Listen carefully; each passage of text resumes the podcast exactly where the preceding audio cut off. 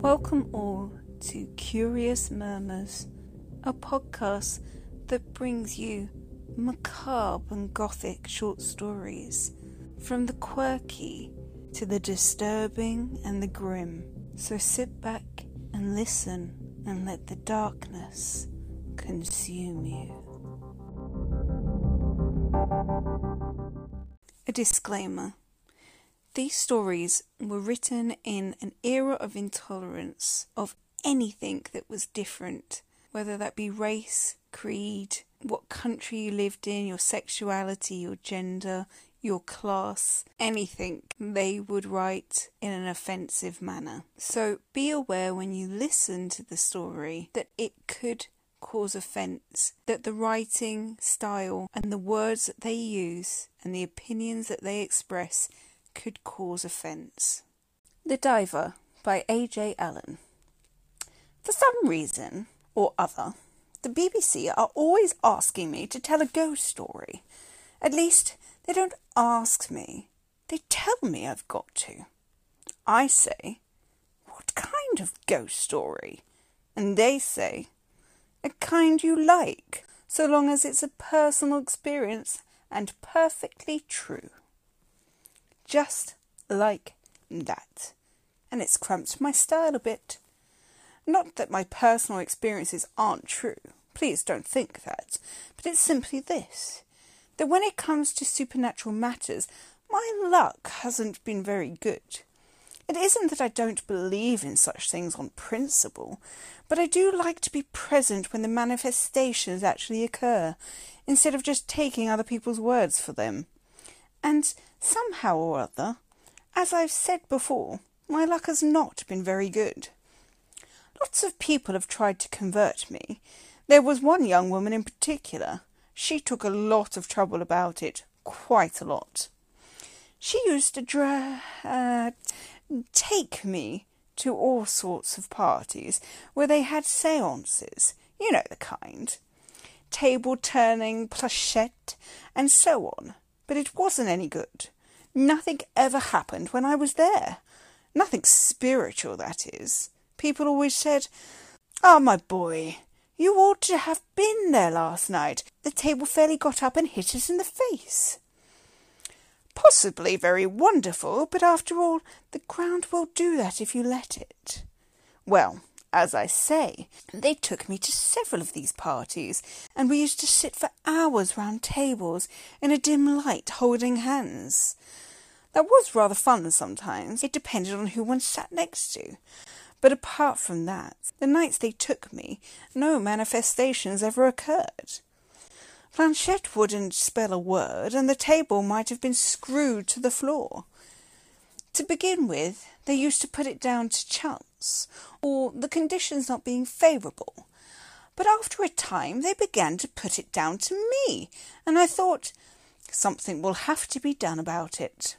It's never amusing to be looked upon like a sort of Jonah. So I invented a patent table tapper. It was made on the same principle as lazy tongs. You held it between your knees, and when you squeezed it, a little mallet shot up. It was really just a cotton reel stuck on the end of a pencil. And it hit the underneath of the table a proper biff. It was worked entirely with the knees, so that I could still hold the hands of the people on either side of me, and it was a success from the word go. At the very next seance, as soon as the lights went down, I gave just a gentle tap, and our host said, Ah, a powerful force is present, and I gave a louder ponk. Then he said, How do we say yes? And I said, Ponk. Then he said, How do we say no? And I said, Ponk, ponk. So far, so good. Communication established. Then people began asking questions and I spelt out the answers. Awful hard work ponking right through the alphabet, but quite worth it. I'm afraid some of my answers made people sit up a bit. They got quite nervous as to what was coming next.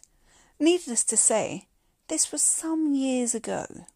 Then someone said, Who's going to win the derby?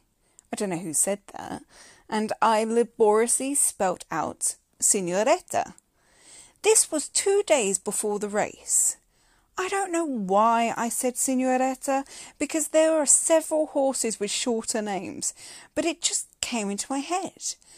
The annoying thing was that I didn't take my own tip and back it.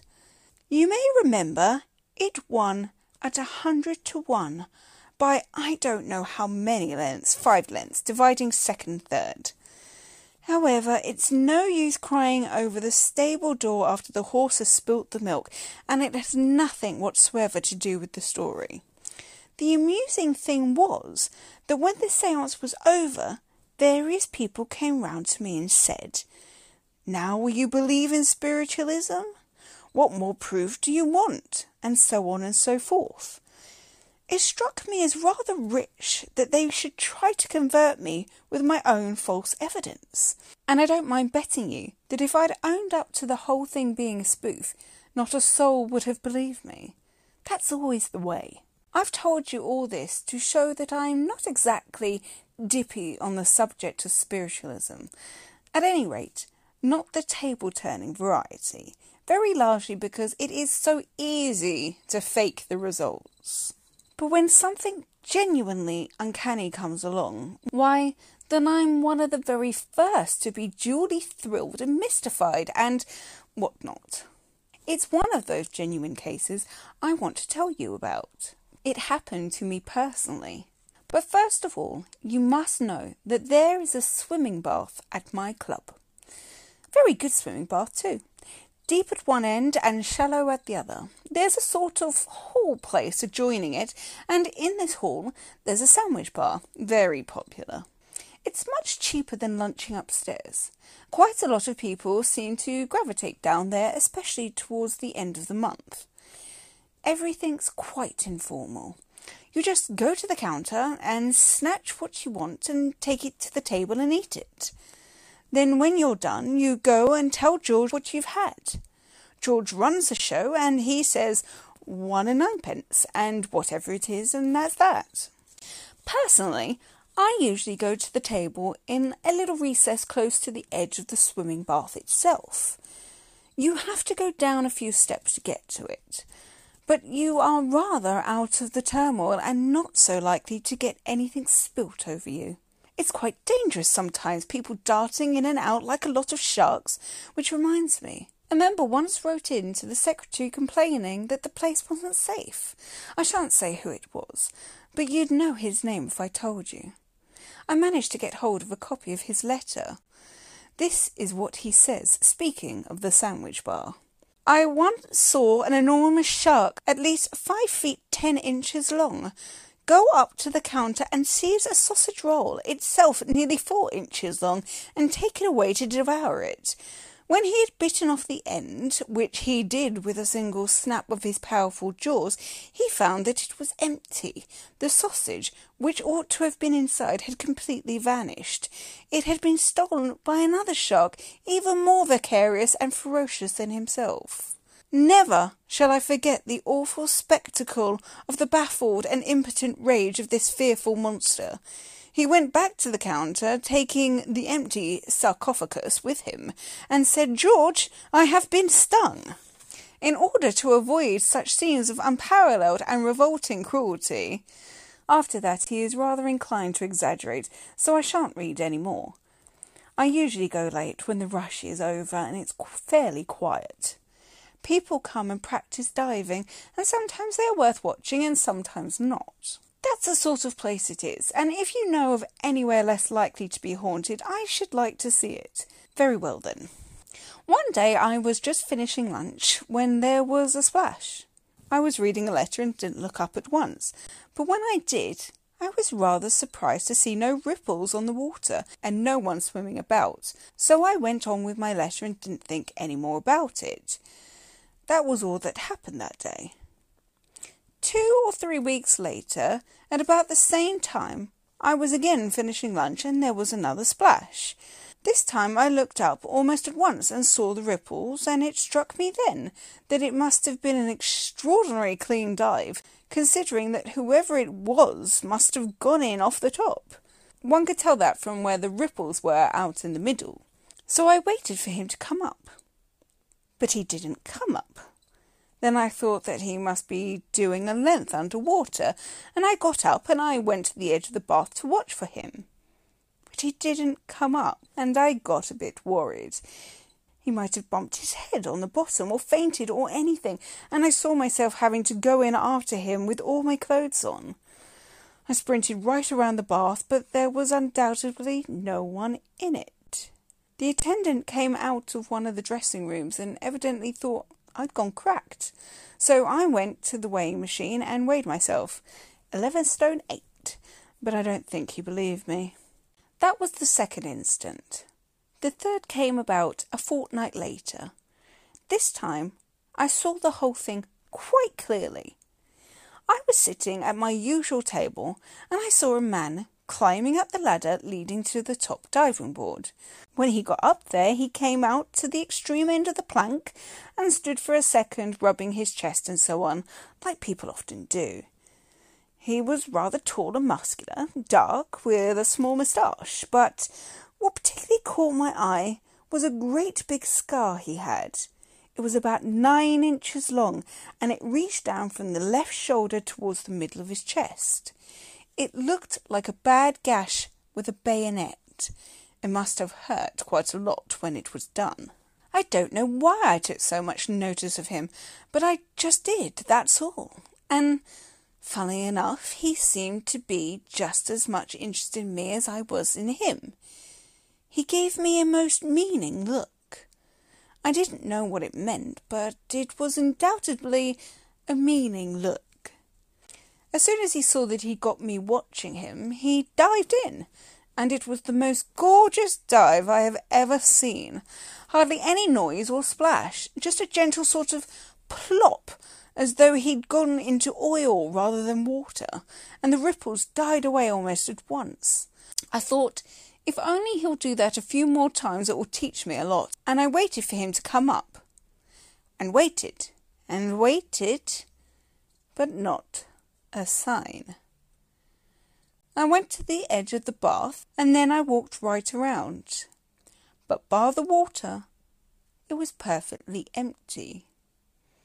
However, to make absolutely certain, I mean that he couldn't have got out without my seeing him, I dug out the attendant and satisfied myself that no towels and, uh, costumes had been given out since twelve o'clock. It was then half past two, and he the attendant, he'd actually seen the last man leave. So, it was obvious that either the man had been a ghost, which was absurd. Who ever heard of a ghost in a swimming bath? I mean, the idea is too utterly. uh. wet for anything. Or that there was something wrong with the light lager I was having for lunch. I went back to my table and found I'd hardly begun it, and in any case, let me tell you, it was such a light lager that a gallon of it wouldn't have hurt a child of six, and I'm not a child of six. So I ruled that out and decided to wait to see if it happened again. It wouldn't have done to say anything about it. One's friends are apt to be a bit flippant when you tell them things like that. However, I made a point of sitting at the same table for weeks and weeks afterwards, but old Stick in the Mud didn't show up again. A good long time after this, it must have been eighteen months or more, I got an invitation to dine with some people called Pringle. They were old friends of mine, but I hadn't seen them for a long time because they'd mostly lived in Mexico, and one rather loses touch with people at that distance. Anyway, they were going back there in a few days, and this was a sort of farewell dinner. They'd given up their flat and were staying at a hotel. They got another man dining with them. His name was Melhuish, and he was, with one exception, the most offensive blight I've ever come across. Do you know, those people who open their mouths to contradict what you were going to say before you've even begun to say it? Well, he did that, among other things. It was rather difficult to be entirely civil to him. He was travelling back to Mexico with the Pringles, as he'd got the job of manager to one of their properties. Something to do with oil, but I didn't quite grasp what. My mind was so taken up with trying to remember where on earth I'd seen the man before. Of course, you all know. You know he was the man who dived into the swimming path. It sticks out about a mile naturally, but I'd only seen him once before in a bad light, and it took me till halfway through the fish to place him. Then it came back with a rush, and my interest in him became very lively. He was an American, and he'd come over to England two months before looking for a job, so he said. I asked him why he'd left America, and he didn't hear. But it did seem fairly certain that he'd never been in Europe before. So when we got to dessert, I proceeded to drop my brick. I said, do you mind telling me whether you have a scar on your chest like this? And I described it. The Pringles just stared, but Melhuish looked as if he were going to have a fit. Then he pulled himself together and said, Have you ever been in America? And I said, No, not that I know of. Then he said, Well, it's a most extraordinary thing, but I have a scar on my chest and he went on to explain how he'd got it. Funnily enough, he'd got in for high diving a lot when he was younger and taken any amount of prizes, and on one occasion he found a sharp stake at the bottom of a river. He gave us full particulars, very messy. But what they all wanted to know was how the.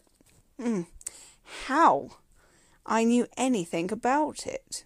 Of course, it was a great temptation to tell tell 'em, but they'd only have thought I'd gone off my rocker. So I started to hear about perhaps having seen a photograph of his swimming club in some newspaper or other. They caught on to the idea quite well, so I left them to it. The whole thing was by way of being rather a problem, and it kept me awake that night. Without being up in such matters, it did occur to me that it might be a warning of some kind. It is likely that any one, even a ghost, would take the trouble to come all the way from America simply to show me how well he could dive. Of course not, and I sort of thought that a man who was in the habit of going in off the deep end and not coming up again was no fit travelling companion for any friends of mine. I'm not superstitious, goodness no. Of course, I don't walk under ladders or light three matches with one cigarette or any of those things, but that's because they're unlucky, not because I'm superstitious. Anyhow, in case the Pringles might be, I went round next day and saw them. At least, I saw her. He was out, and told her all about the apparition at the club and so on. That did it. She fairly went off pop. It was a portent and direct intervention of Providence.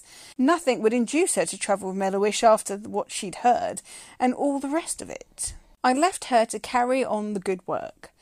I don't know how she managed it, but the fact remains that the Pringles did not start for Mexico as arranged, and Melhuish did. And now you are expecting me to say that the ship in which he sailed was never heard of again. But that wouldn't be strictly true.